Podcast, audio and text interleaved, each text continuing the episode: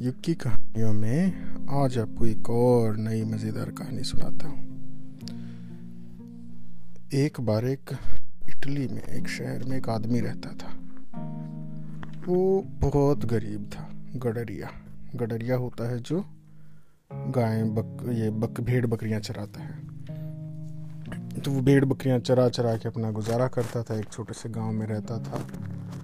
और उसका एक पुश्तैनी घर था। जिसमें एक बड़ा सा आँगन था और घर जर्जर हो चुका था। जर्जर यानी कि टूटा फूटा खंडहर पुराना। किसी ज़माने में रहा होगा बहुत अच्छा। उसके पूर्वज दादा परदादा बहुत अमीर रहे होंगे। लेकिन फिर एक बार महामारी आई, जैसे भी कोरोना वायरस है, प्लेग, ऐसी बीमारी आई और इसमें उसका जो बहुत बड़ा जो परिवार था, वो सारा अक्सर ख़त्म हो गया और अपनी पीढ़ी में आते आते आखिर वही ज़िंदा बचा था। उसके बाद लोग कम होते गए, गरीबी, बीमारी आती गई। तो बड़ा होते हुए भी उसका घर खंडहर सा हो चुका था, आँगन में एक बड़ा सा पेड़ था। अक्सर गर्मियों में तो वो उस पेड़ के नीचे ही सो जाता था। और भेड़ बकरियाँ चरा चरा के उन्हें बेच के उनकी ऊन बेच देता, बकरियों का दूध बेच देता, भेड़े, मेमने बेच देता, उन्हीं से जैसे तैसे करके अपना गुजारा करता था। एक दिन लेटे लेटे उसे सपना आया कि दूर एक उसे जगह रास्ता दिखाई दिया। उस रास्ते से होके वो एक शहर में पहुँचा। उस शहर में घुसते हुए एक पुल था नहर के ऊपर, जहाँ पे वो बॉर्डर था उस शहर का। और उस बॉर्डर से क्रॉस करके ही आप जा सकते थे। उसे दिखा कि वहाँ पे एक सिपाही खड़ा है। एक सिपाहियों की पोस्ट बनी हुई है और वहाँ पे एक सिपाही खड़ा है। बड़ी बड़ी मूछें हैं, लंबा चौड़ा आदमी। और वहाँ उस पुल के नीचे किसी ने कोई खजाना छुपा रखा है बड़ा सा। बहुत सारा पैसा, सोना, चांदी उसमें। और एकदम झटके से उठा। उसने देखा लगभग सुबह का समय रहा होगा तीन चार बजे का। और कहते हैं कि सुबह का देखा हुआ सपना अक्सर सच होता है। तो उसने मन में सोचा कि यार, ऐसे ही कोई पता नहीं, गरीबी से परेशान हो के शायद से मेरे दिमाग में पैसा पैसा घूमता रहता है, ऐसे ही आ गया होगा। और वो अपने काम पे निकल लिया। निकलते निकलते बाज़ार से गली से होके गुजरते थे, वहाँ पे एक बुढ़िया रहती थी। जाते हुए और वो बुढ़िया को ओरेकल बोलते थे। ओरेकल होती थी जो पहले भविष्यवाणियाँ करती थी, भविष्य देख सकती थी, जादू मंत्र आता था जिसे। निकलते हुए सुरेकल ने कहा, बहुत अच्छा सपना देख के उठे हो आज तो मियाँ। बोला, अरे, तुम्हें मेरे सपने के बारे में कैसे पता? बोले कि अगर तुम मुझे खजाने का हिस दस पर दस परसेंट हिस्सा दो तो मैं तुम्हें बता दूँ रास्ता सच्चाई सारी। बोली ये क्या बात हुई भाई? पहले उसने सोचा कि शायद ये मेरे साथ मज़ाक कर रही है। फिर जब उसने आ, नहीं सुना तो वो जाते हुए बुढ़िया बोली कि ऐसे नहीं मानोगे, लगता है तुम मुच्छड़ सिपाही का डंडा खा के ही मानोगे। और हैरान कि उसके सपने में जो मुच्छड़ सिपाही था, वो बुढ़िया को कैसे पता? उसने सोचा कि कोई तो बात है। वो गया बुढ़िया के पास। बोला हाँ माई हाँ हाँ मुझे बता दो, कैसे, आपको कैसे पता?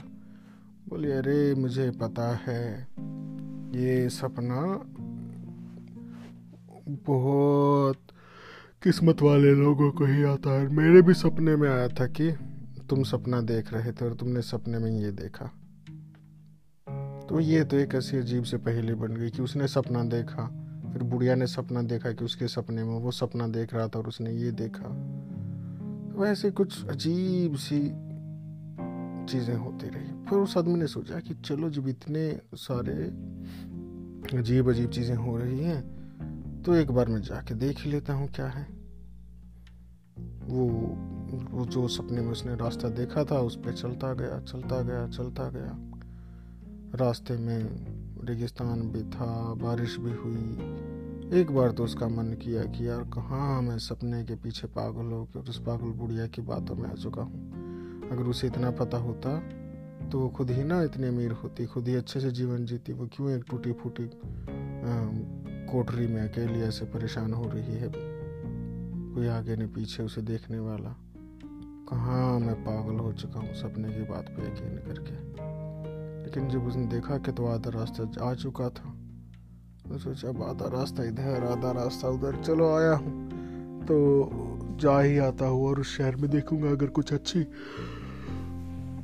भेड़ बकरियाँ मिली तो वो भी ले आऊँगा। या क्या पता वहीं पे कुछ और काम मिल जाए। चलो, वापस जाके भी क्या करूँगा? वहाँ पे गया और जाके हैरान।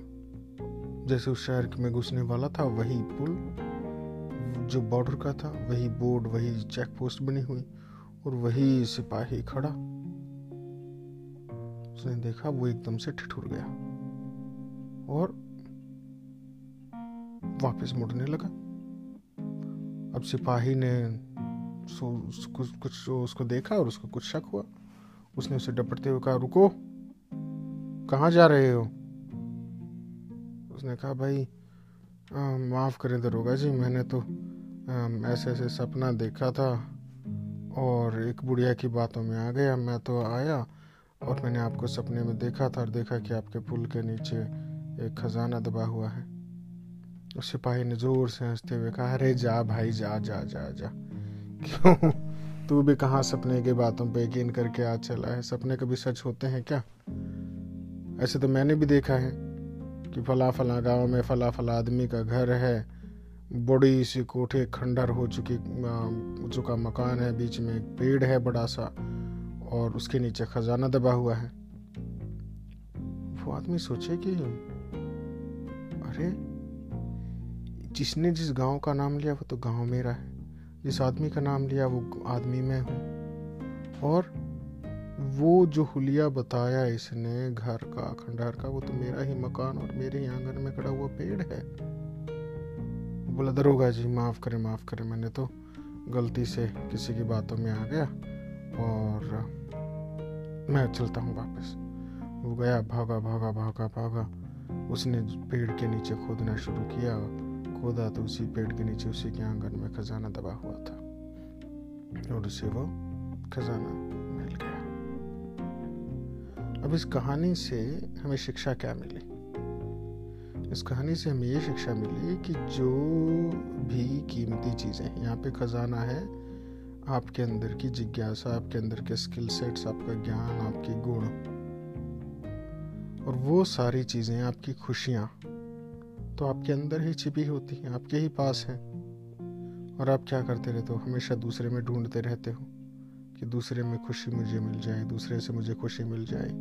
जैसे वो क्या कहते हैं कि अगर मुझे ये टॉय मिल जाए तो मैं खुश हो जाऊँगा। अगर मुझे ये चीज़ मिल जाए तो मैं खुश हो जाऊँगा। अगर वो मेरा दोस्त बन जाए तो मैं खुश हो जाऊँगा। तो मेरा काम हो जाएगा। या मुझे वो रास्ता बता दे, कोई और रास्ता बता दे। तो रास्ते कई बार लंबे हो जाते हैं कि हमें घूम फिर के जाना पड़ता है। जैसे वो गया पहले बुढ़िया के पास फिर उस सिपाही के पास फिर वापस आया। तो एक और बात कहते हैं कि अगर आपके मन का हो तो अच्छा और आपके मन का ना हो तो और भी अच्छा। वो क्यों? क्योंकि अगर आपने जो सोचा जो चाहा वो हो गया। तो बहुत अच्छी बात है आपको कोई परेशानी नहीं खुश नहीं हुई। आम, खुश हो गए आप। और अगर नहीं हुआ तो इसका मतलब कि कोई न कोई शक्ति कोई भगवान है जो इस दुनिया को चला रहा है और जिसके हिसाब से काम हो रहे हैं और वह चाहता है कि आप ये काम ना करो या ये चीज़ आपको ना मिले। वही आपके लिए सबके लिए अच्छा होगा। और आपके लिए कोई बड़ा चैलेंज कोई बड़ी चीज़ कोई आग, आगे अच्छी चीज़ बची हुई है। तो आपको उस पर भरोसा रखना चाहिए कि मेरे से बड़ी एक कुदरत की, एक यूनिवर्स की, एक परमात्मा की शक्ति चलती है और मैं अपना कर्म करके मैं खुश हूँ। दैट्स इट उसके बाद जो मिलता है तो अच्छा है, नहीं मिलता है तो उससे भी अच्छा है। फिर कुछ और अच्छा होगा जो हम देख नहीं पा रहे तो इसी में मुझे एक और छोटी सी कहानी याद आ गई। कि एक बार एक लड़का बड़ा परेशान था। और वो ने एक नदी के किनारे जाके बैठा। गरीबी थी, पैसे नहीं थे, काम नहीं मिलता था, परिवार से भी लड़ाई हो जाती थी। अपनी पत्नी से लड़ाई करके आ गया था, बहुत परेशान था। तो रात में सुबह होने वाली थी, अंधेरी, अमावस की रात थी। वो बैठा नदी के किनारे, वहाँ पे उसे एक वो मिला। बड़ा सा ढेर था पत्थरों का, और उठा उठा के एक एक पत्थर पानी में फेंकता रहा। एक एक पत्थर उठाए, थोड़ी थोड़ी देर बाद पानी में फेंक दे। ऐसे करके उसने ऑलमोस्ट वो पूरा ढेर पत्थरों का ख़त्म कर दिया, और जैसे ही सुबह हुई, उसने देखा कि उसके हाथ में आखिरी पत्थर था। और जैसे ही सूर्य की किरणें उस पर पड़ी तो वो पत्थर चमका। और पता है क्या था वो? वो तो हीरों का ढेर था। कोई चोर चुराते हुए वहाँ से भाग रहे थे और उन्हें वो वहीं पे गिरा के जाना पड़ा पुलिस से और चीज़ों से बचने के लिए एक बक्से में, वो एक थैले में। और थैला चलते चलते उनसे फट गया और वहीं पे वो पड़े थे। तो उसने देखा, अरे, ये मैंने क्या किया? मैं तो हीरो के ढेर पे बैठा था, धन के ढेर पे रोता हुआ और उन्हीं को मैंने पानी में फेंक दिया। ये होता है जब हमारे पास टाइम जब हमारे पास स्किल सेट हमारे पास रिश्ते रिलेशन खुशियाँ, सारी चीज़ें होती हैं और हम ध्यान कहीं और लगाए रहते हैं और उन्हें देख ही नहीं पाते हैं। तो सारी खुशियाँ, सारी चीज़ें तो आपके अंदर ही हैं और आप या तो उन्हें देख नहीं पाते हो या उन्हें फेंक देते हो या हाथ से जाने देते हो या फिर पहचान नहीं पाते हो। तो हमें हमेशा सचेतन होकर रहना चाहिए। यही इस कहानी की शिक्षा थी। Good night good night Boogie.